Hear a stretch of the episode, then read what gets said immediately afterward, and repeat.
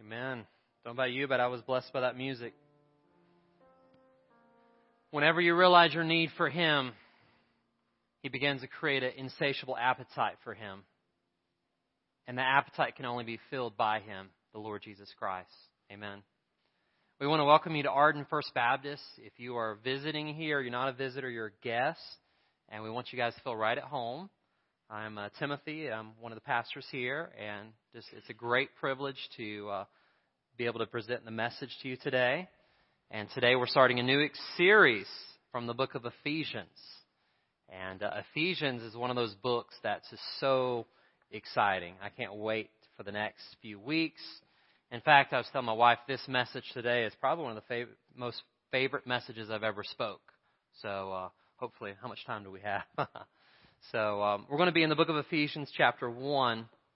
And as you turn there, um, I introduced the Wednesday night crowd a few weeks ago to, to a lady named Hetty Green. Many of you may have never heard of her, but she's in the Guinness Book of World Records as one of the biggest misers in the whole human history. In fact, whenever her dad passed away when she was 30, he left her an inheritance for that time it would be equivalent of $100 million of today's money. And she decided at the age of 30 to go to Wall Street, invest the money, and she became very successful. But Hetty became so focused on money that her family was isolated and she lived as a pauper all of her life. She lived as a miser, even though she was extremely rich. In fact, her son, when he was little, uh, he had a leg issue, and instead of taking him to a hospital, she went to a free clinic that was just for the poor and eventually they had to amputate his leg. That sounds really sad, right, for someone that had the money to get treated. And um, the, the people in Wall Street uh, had a very not nice things to say about her because uh, she just didn't care a lot about people but money. And uh, they said whenever she died, she died in a debate over milk. She was debating that you should drink skim milk because it was much cheaper than whole milk. So whenever she died, her estate in today's money was valued at $4 billion. Miss Hetty Green. Yet she lived alone and miserable as a pauper, even though she was extremely wealthy. I tell you that story to say that many of us in Christ, spiritually, we are rich, spiritually. And yet we live as spiritual misers. The book of Ephesians is going to teach us how extremely wealthy in Christ we are spiritually. And all these blessings are there, but sometimes we just live in defeat, and we're just, as uh, some of some of my um, friends used to say, we're just trying to hold on until Jesus comes. But as we read Ephesians, it tells us there's so much more than what you're experiencing. And this book, as we unfold it, is just lavish with so many riches. I'm just going to give you a little biographical information since we're starting this new series and got a few notes on your outline. But obviously, it was written to the, the church of Ephesus. And Ephesus is a church that was in the western part of modern day Turkey. And Ephesus um, was a very extremely wealthy city. In fact, uh, they found that some of the streets were paved in marble.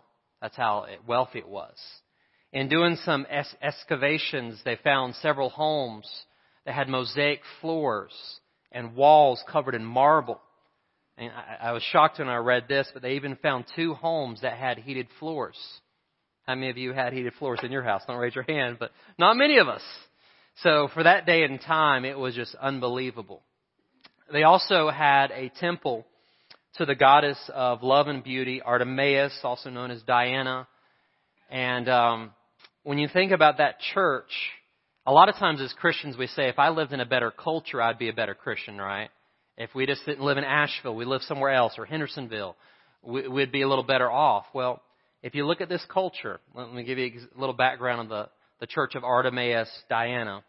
They had sacred prostitutes. In fact, uh, I read one place where, I mean, there were hundreds and hundreds of prostitutes. So going to church meant committing lewd deeds.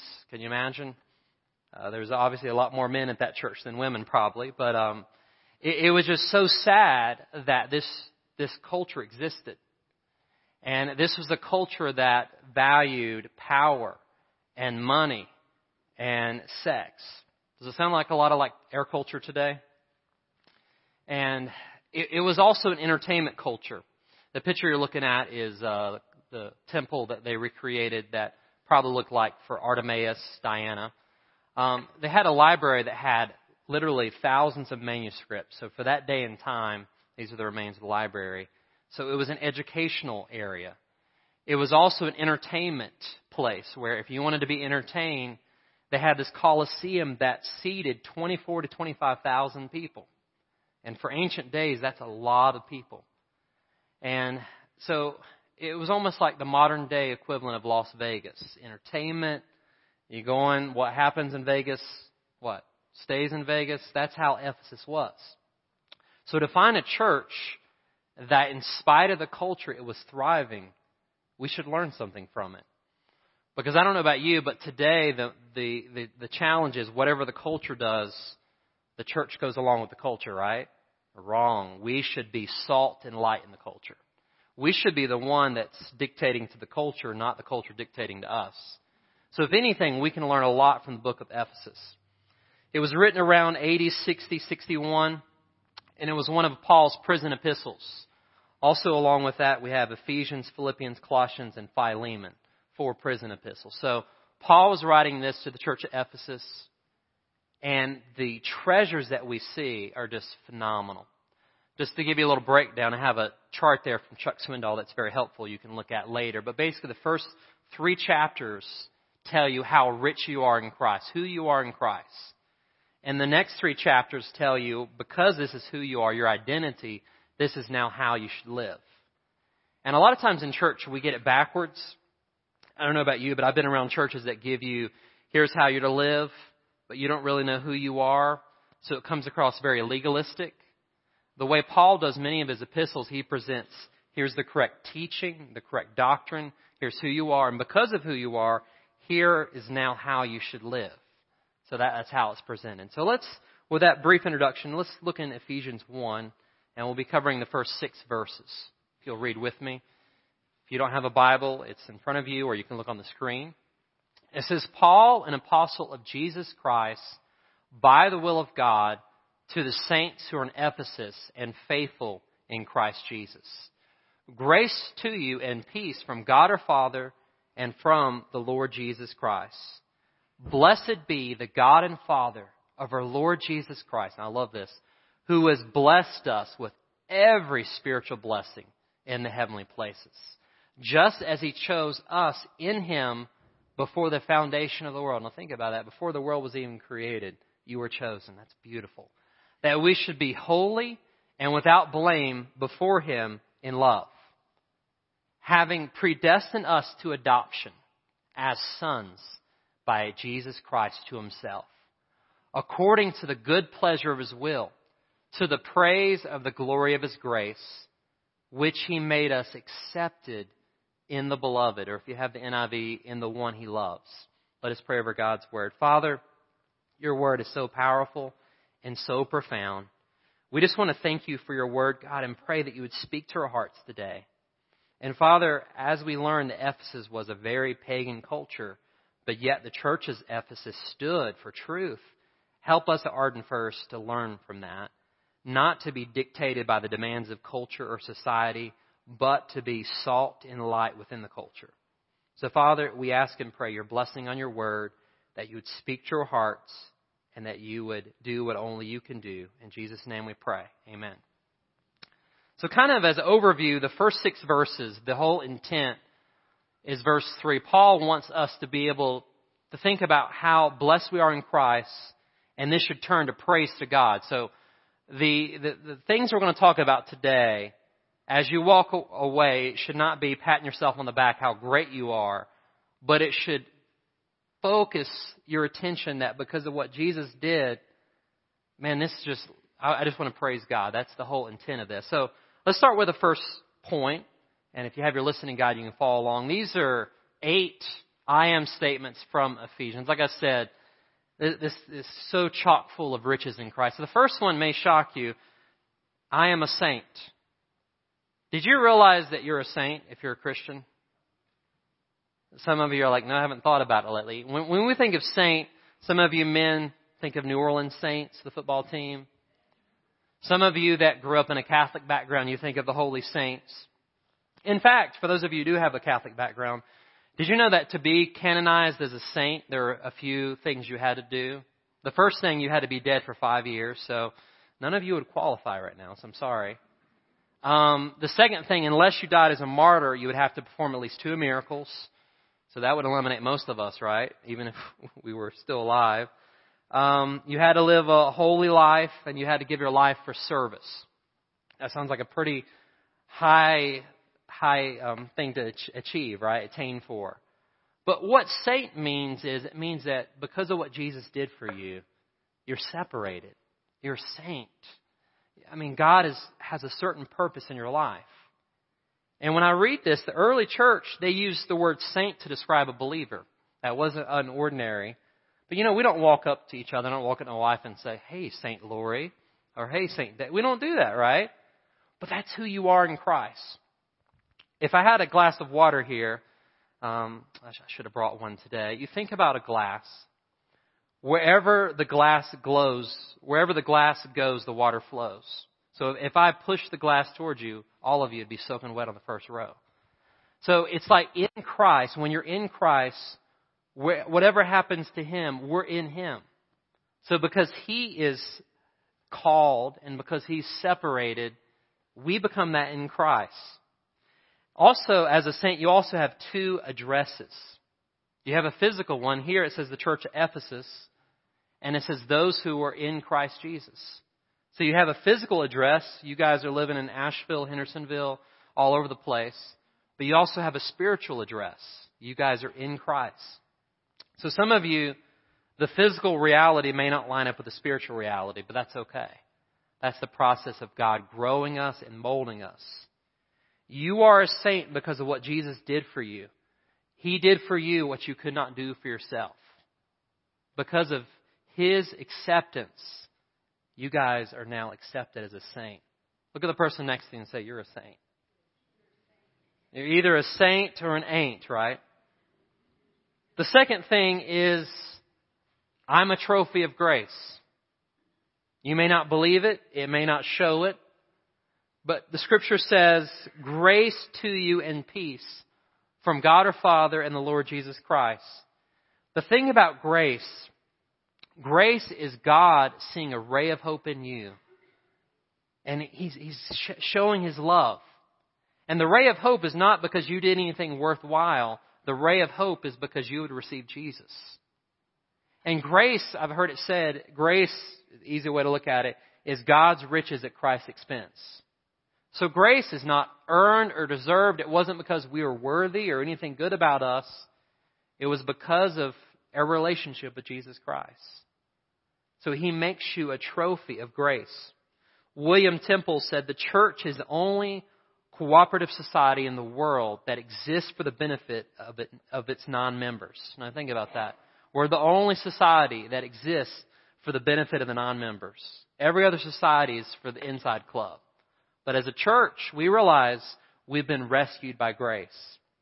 And because we've been rescued by grace, the rescued become the rescuers. And now we become missionaries of grace. We are on mission for God to rescue and reach out to those who need the same grace that we need. Amen. Many of you have heard of Charles Spurgeon. Uh, he was a great pastor. He's the one on your right. The one on your left is Joseph Parker. He was a fellow pastor. And they were like the two big pastors of the area in London.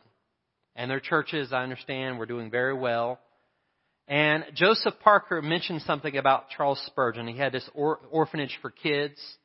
And Joseph Parker said, You know, I've noticed that the orphanage, he was commenting to somebody, the kids are really in poor shape. Well, the word got back to Spurgeon that he didn't say the kids were in poor shape, but his orphanage was in shambles and poor shape. So Spurgeon, without thinking, blasted Joseph Parker from the pulpit, which is not a good idea, by the way. He blasted him, and I don't, I don't have recorded what he said, but basically he said some not nice things about Joseph Parker. So all of a sudden, the next Sunday, Joseph Parker's church was packed out because they're like, what is he going to say to Spurgeon? I mean, Spurgeon is like, you know, the prince of preachers and he's rebuking another pastor. So the church was packed out, people wondering what his rebuke would be. And Joseph Parker said, I understand that Charles Spurgeon's not in the pulpit today, Pastor Spurgeon. And normally this Sunday he takes them an offering for the orphanage. So what I think we should do would be fitting for our church instead of, since we're not taking them an offering, let's take them an offering for Spurgeon's orphanage. And they said the ushers collected so much money they had to dump out the offering plates three times. And Spurgeon obviously had his lunch handed to him, so Mr. Parker heard a knock on his door, and it was Spurgeon. He came to his office at a study, and Spurgeon said, Mr. Parker, you've shown me grace. You haven't given me what I deserve, but you gave me what I needed. And isn't that a picture of grace? God doesn't give you what you deserve, He gives you what you need. And when we say that we have grace, that's just such a beautiful picture. Notice it says grace and what? Peace. Did you realize that you cannot have true lasting peace unless you first have grace? It's impossible because you can have temporary peace, but until you've been wrecked by grace and God's changed your life, until you have peace with God, you can't have the peace of God. So Paul is saying, I, I speak to you grace and peace. And because you've experienced grace, God treating you far better than what you deserve, now you can experience peace. So not only are you a saint, but you're a trophy of grace. Look at the person next to you and say, I'm a trophy of grace. If you haven't found out by now, this is an encouraging message. So you came on the Good Sunday, right? Wait till next Sunday, just playing. All right, number three. I am already blessed. A lot of times as Christians, we think I, as I mentioned, we're just going to hold on until Jesus comes. I'm just going to try to make it till I get to heaven. But Paul says you are blessed with every spiritual blessing in the heavenly realms in Jesus Christ. So think about that. You're already blessed. Now, if I remember from English class, blessed is a past tense verb. So if I'm already blessed, then why is my life stressed? If I'm already blessed, why am I having problems paying the mortgage bill, right? If I'm already blessed, why is this happening? Well, a few things will help us. The first thing, it says spiritual blessing. So this doesn't promise prosperity gospel. So, you know, some television pastors, if you just give 19.99 to my calls, God's going to bless you. I'll send you a prayer cloth and you're blessed. Well, no. Spiritual blessing, it doesn't eliminate material, but it's talking about in the spiritual realms. Notice it says in the heavenly places. So my blessings are up there. So part of my problem is I'm looking down here to be all my needs to be met and to be satisfied when Paul says your blessings are with Christ. So if they're up there, why am I trying to look at everything down here to make me happy? That's part of my problem. And it says, in Christ Jesus. So my blessings are in Christ. So here's the, here's the practicality. Whenever you're in a place where what you need is not there, whenever you feel like you're going through a desert of the soul, you feel dry inside, just realize you are already blessed. You just have to go after God in prayer and ask Him to bring down the blessings. So let's say if I'm discouraged, I feel so discouraged. When I read the Psalms, you often hear David said, he speaks to his soul and says, Rejoice. Why are you so down, my soul? Rejoice in the Lord. Notice it says in the Lord, right? And Paul tells us that in the New Testament, that we can find joy in the blessings up there. Then I wrote down this thought the next time you're depressed, become impressed with the fact that you are blessed. Because you are blessed, you can overcome stress, and it helps you when your life is a mess to remember that you're blessed. So when you think about the blessings in Christ, and right now you're not presently experiencing it, doesn't mean it's not there. It just means we have to go after God in prayer. So part of the new year is asking God for big things. And you may have noticed in your bulletin, uh, so many of us are doing the Daniel fast, and um, had one guy thought it started this Sunday. Well, that's for the three day fast. Most of it started last week. But if you want to start this Sunday, it would end the following Wednesday. But basically, the purpose of a fast is to ask God, God, I know I'm already blessed. What blessings do you need to unleash for this new year? It's denying the physical so you can seek out the spiritual. So notice it says blessed with every spiritual blessing. It doesn't promise that you'll have everything you ever want, but it does promise that God has blessed you. And the things that you need in your life to live the victorious life, God has in Christ. Amen? The fourth I am is I am chosen. Notice the next phrase in verse 4. It says, just as he chose us in him before the foundation of the world. And don't raise your hand from, for this, but have you ever not been chosen for, say, something like a sports team? You remember in high school when they, they, they had the two captains and they would pick the best of the best. And you ever get chosen last? Some of you are like, no, I'm the best athlete there is. Some of you are shaking your heads. Well, for those of you who are good athletes, um, you remember in your single days when you pursued someone and they rejected you? You didn't feel chosen then, right? In life, we don't like not being chosen or picked. And what this verse says basically is that God chose you for his family. You were fashioned to be part of God's family. He picked you for his team. And that's a good promise. And notice the phrase that says, before the foundation of the world. Now, ask me to under- explain this and I can't. The only thing I can say is before the world was created, God knew that He would eventually create you. And He also knew that eventually you would receive Christ as your Lord and Savior. So you were chosen.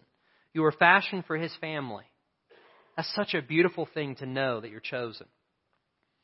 Number five, I am holy. Now that may shock some of you, right? But it says that we should be holy and without blame. Now remember I gave the glass illustration that wherever the glass goes, the water flows. If you are in Christ, is Christ holy? So if you're in Christ, you're holy. Even though positionally you are practically, you may not feel like it.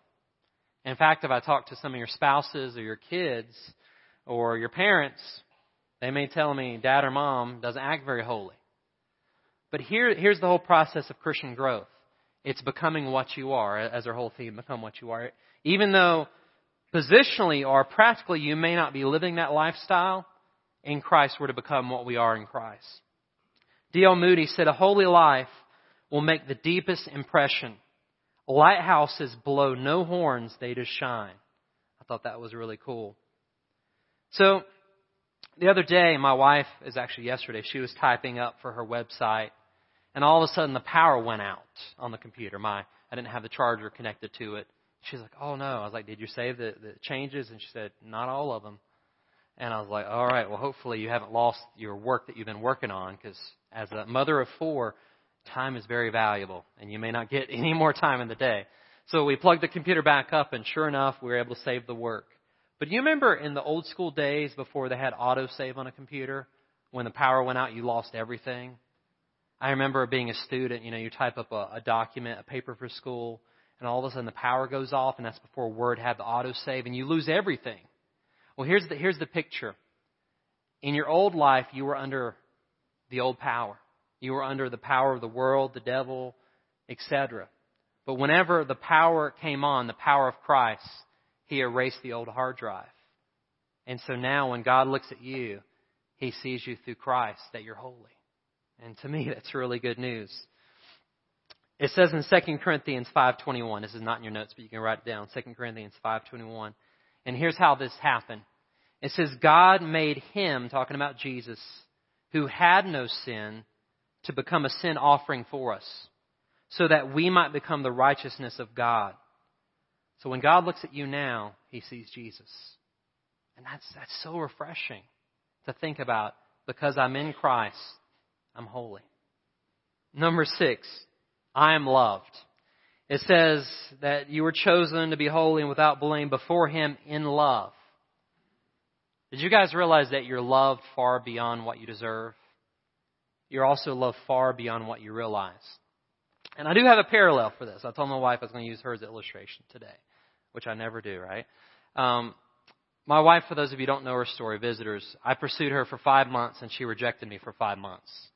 They say pastors marry above their heads, and I would agree. That's probably why she said no, but I was a prayer warrior, right? So I kept praying. But one thing I realized is when I didn't love her, I mean, excuse me, when I loved her and she didn't return, I still persisted. And I went after her even though she had no interest at all. I loved her before she loved me. And when I look at God, His love for us, we weren't, we weren't interested in a relationship with God. We were playing hard to get, right? We thought we had better suitors out there. Not that she thought that, but, uh, but God relentlessly pursued us until finally His grace wore us down and we're like, all right, I accept. And whenever we receive God, and this is where the analogy from, for, it doesn't, it, it blows human comparison. His love is beyond any human love we could ever fathom. And if you'll give God a chance with a relationship with Jesus Christ, you'll realize that you are loved. And you are loved so much that's going to change your, your life. Jeremiah 31 3. The Lord appeared to me in the past saying, I have loved you with an everlasting love. So I've drawn you in with unfailing kindness. Now think about that. I've loved you with an everlasting love. And I don't fully understand this logically, but as long as God's been alive, which has been forever, He said, I've loved you everlastingly. Even before you were created, I loved you. That's how great His love for us. You were loved, you were cherished, you were adored. Jesus loves you wild beyond, He loves you far beyond your wildest dreams. In fact, we say this to our kids every night. We try to remember every night. Our four kids. We say, I love you always, I love you forever, and I love you no matter what. And when you're in Christ, He loves you always, He loves you forever, and He loves you no matter what. That's good news. Amen. Anybody get encouraged today? All right. Number seven, I am adopted. And I don't know if we have anyone adopted here today, but let's go back and read, read this phrase in verse 5. Ephesians 1 verse 5. This is, uh, this is where a lot of churches get in controversy, but uh, we're going to try to explain it the best we can. It says, having predestined us. Anybody ever gotten a debate of predestination? We're not going to go there, but having predestined us to adoption as sons by Jesus Christ to himself, according to the good pleasure of his will. So here's the idea. Adoption is different than natural birth. Okay, we've been through natural birth four times now, and neither of those times have we been able to pick out the gender, um, the hair color, the skin color, the personality, any of those things, right? That's natural birth. Unless you do genetic engineering, which we've never done. But adoption, on the other hand, for those of you who have been adopted physically, did you know that your parents chose you? Um, adoption's a process where you can look and you can specify if you want a guy or girl in, in the natural realm. So here, here's the beautiful thing God knew exactly who you were and He chose you. He adopted you. Now, when we say that word predestination, a lot of churches get in debates and people split over it. But I want you to see it as a positive thing. I want you to see it as adoption. It's a positive thing. God chose you to be part of His team. And this is given to Christians, so it's a promise for Christians. Now, to, here's what I think predestination doesn't mean. So for people whose minds are want to go there, I don't think it's a cold determinism, like you're chosen but you're not. I don't think it means that. I don't think it's a cold case that some are bound for heaven and others are bound for destruction. I've never seen anywhere in the Bible where anyone was predestined to hell.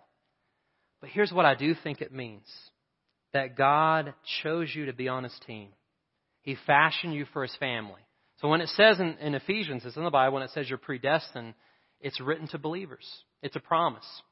And this, this fully doesn't fully explain it. We'll never solve the debate throughout until we meet Jesus face to face.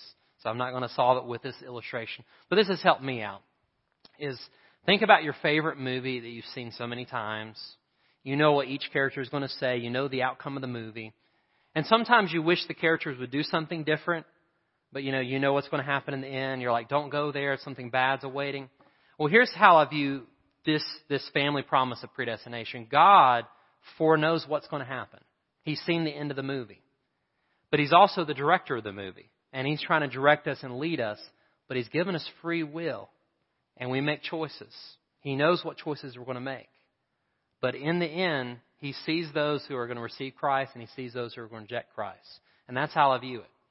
And uh, I have people on both sides. I have Calvinistic friends that disagree, and vice versa, and that's okay. But I view this as a promise that we are in God's family.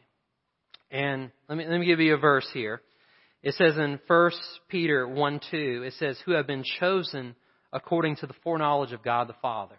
And that verse says part of us saying that we're chosen is foreknowledge. God knows the events before they happen. He sees the end of the movie. And somehow, looking down the corridors of time, he saw you say yes to Jesus. And he saw this other person say no. He, and the thing about we know from 2 Peter 3 9, God doesn't want anyone to say no to Jesus. The Bible says that He doesn't want anyone to perish. He wants all to come to repentance. So our job as people who are filled with grace, as trophies of grace, is to go after everybody and pray that God will move on everyone's heart and somehow that they will say yes to Jesus. That's what the gospel is all about. So you are chosen. You are adopted. And that's something so beautiful to be adopted. Finally, I'm accepted. Notice it says that we are accepted in the beloved. Also, it can be translated in the one he loves, talking about Jesus. Because we are in Christ, we're accepted. You know how bad it feels to be rejected for anything? Have you ever not been invited to a social outing, a dinner, a party, and you feel that, why didn't they call me? Why didn't they invite me? Did you know that because you're in Christ, and as I mentioned, the whole thing is not because anything we've done or not done, it's simply because of grace, that we're accepted now, just as you are. And that's the, that's the beautiful thing about the gospel. You know, we have a few teenagers in the church, and you guys will have to think back your time in high school. Do you remember all the different classes of people in high school? You had the rednecks, you had the preppies, you had the jocks, um, who else? You had the musicians, the skaters. Um, you had all these different classifications. And but what was it? They were trying to feel accepted, right? You know, in the workforce, it, it's still the same, right? We want to be accepted. But you can know that in Christ, no matter what, you're accepted. And that's something so beautiful. You're accepted in Christ. So, I was reading a story about this teacher and he's since passed away. His name is Jaime Escalante. He was a teacher. He was telling this story about this co-teacher. And this co-teacher had two kids in his class, both named Johnny. As you can tell from the one picture, one Johnny was studious. He always had his hand up, teacher, I have a question. The other Johnny, on the other hand, would make mischief, would get himself in trouble. He was the type of kid that would end up in in-school suspension, the note getting written home to their parents. If your kids aren't here, how many of your kids were that way? How many of you were that way? All right.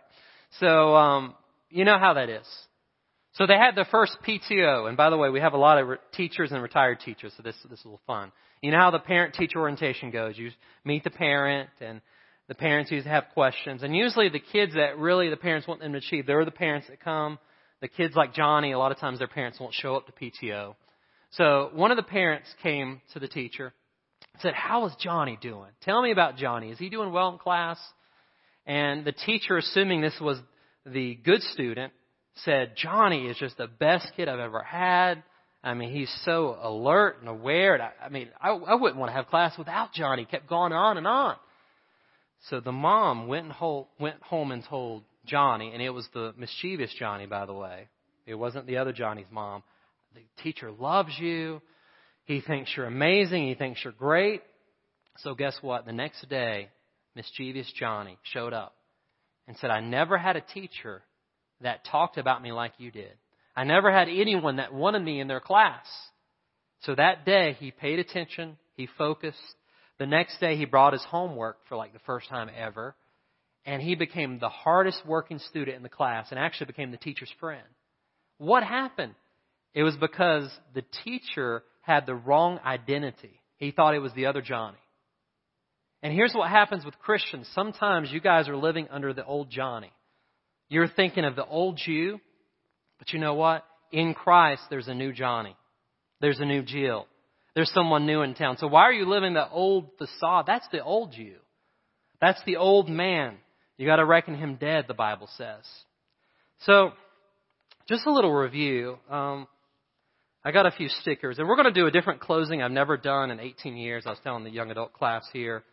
Um, at the very end, I'm going to have uh, a few people come up, and if any of these points register to you, registered in your mind, we're going to come forward and we're going to put a sticker on you, and we're going to pray God's blessing. So, you know, one thing is I'm a trophy of grace. I may not feel like it. Some days I may not feel like getting out of bed in the morning. But when God looks at me, He says, Timothy's a trophy of grace. He's been embraced by grace. You know, sometimes I feel alone. I feel like no one understands me. But you know what? I'm adopted. Because I'm adopted, God chose me. And you notice I didn't have time to explain the text, but it says adopted as sons. It didn't say as a child. In the Greco-Roman world, when you're adopted as a son, you have full rights. You're a co-heir. And the Bible says we're heirs of God and joint heirs with Christ. So you're adopted as a son and you have all the rights of a son or a daughter. Amen. You know, this is really encouraging, but I'm a saint. I may not act like it sometimes. I may not feel like it, but God has called me. And He said, Timothy, you're special. He said, no matter what anyone else says, I think you're a saint. You know, sometimes I feel burdened and I feel stressed, but Jesus said, I'm blessed. I'm blessed with every spiritual blessing in the heavenly places. And no matter what the devil says, I can point back to the cross and say, because of what Jesus did, I'm blessed. Sometimes when you feel left out, alone, sometimes when you feel like life's not going your way, you can realize that you're chosen. Jesus said, You've not chosen me, I've chosen you. He says yes to us first before we ever say yes to Him. Not only that, but um, I'm holy.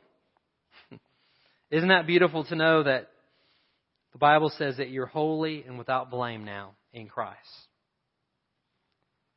Not only am I holy, but in Christ I'm loved. Jesus loves you as a believer always, forever, no matter what. And if you've ever felt rejected or felt like you don't line up or you don't match up, you can know that you're accepted now. From this point on in Christ, you're accepted. It looks like I'm running for office, don't I, with all these badges. But here's, here's what I want to close. I'm going to close with a prayer. And our hymn of invitation is I'm going to ask Tom and George to come up and Adam. And they're going to be ministers of grace to you. If you guys need any of these areas, and you guys come on up. I'm going to pray in just a moment. But this is going to be a different hymn of response. Tom, you're accepted and loved.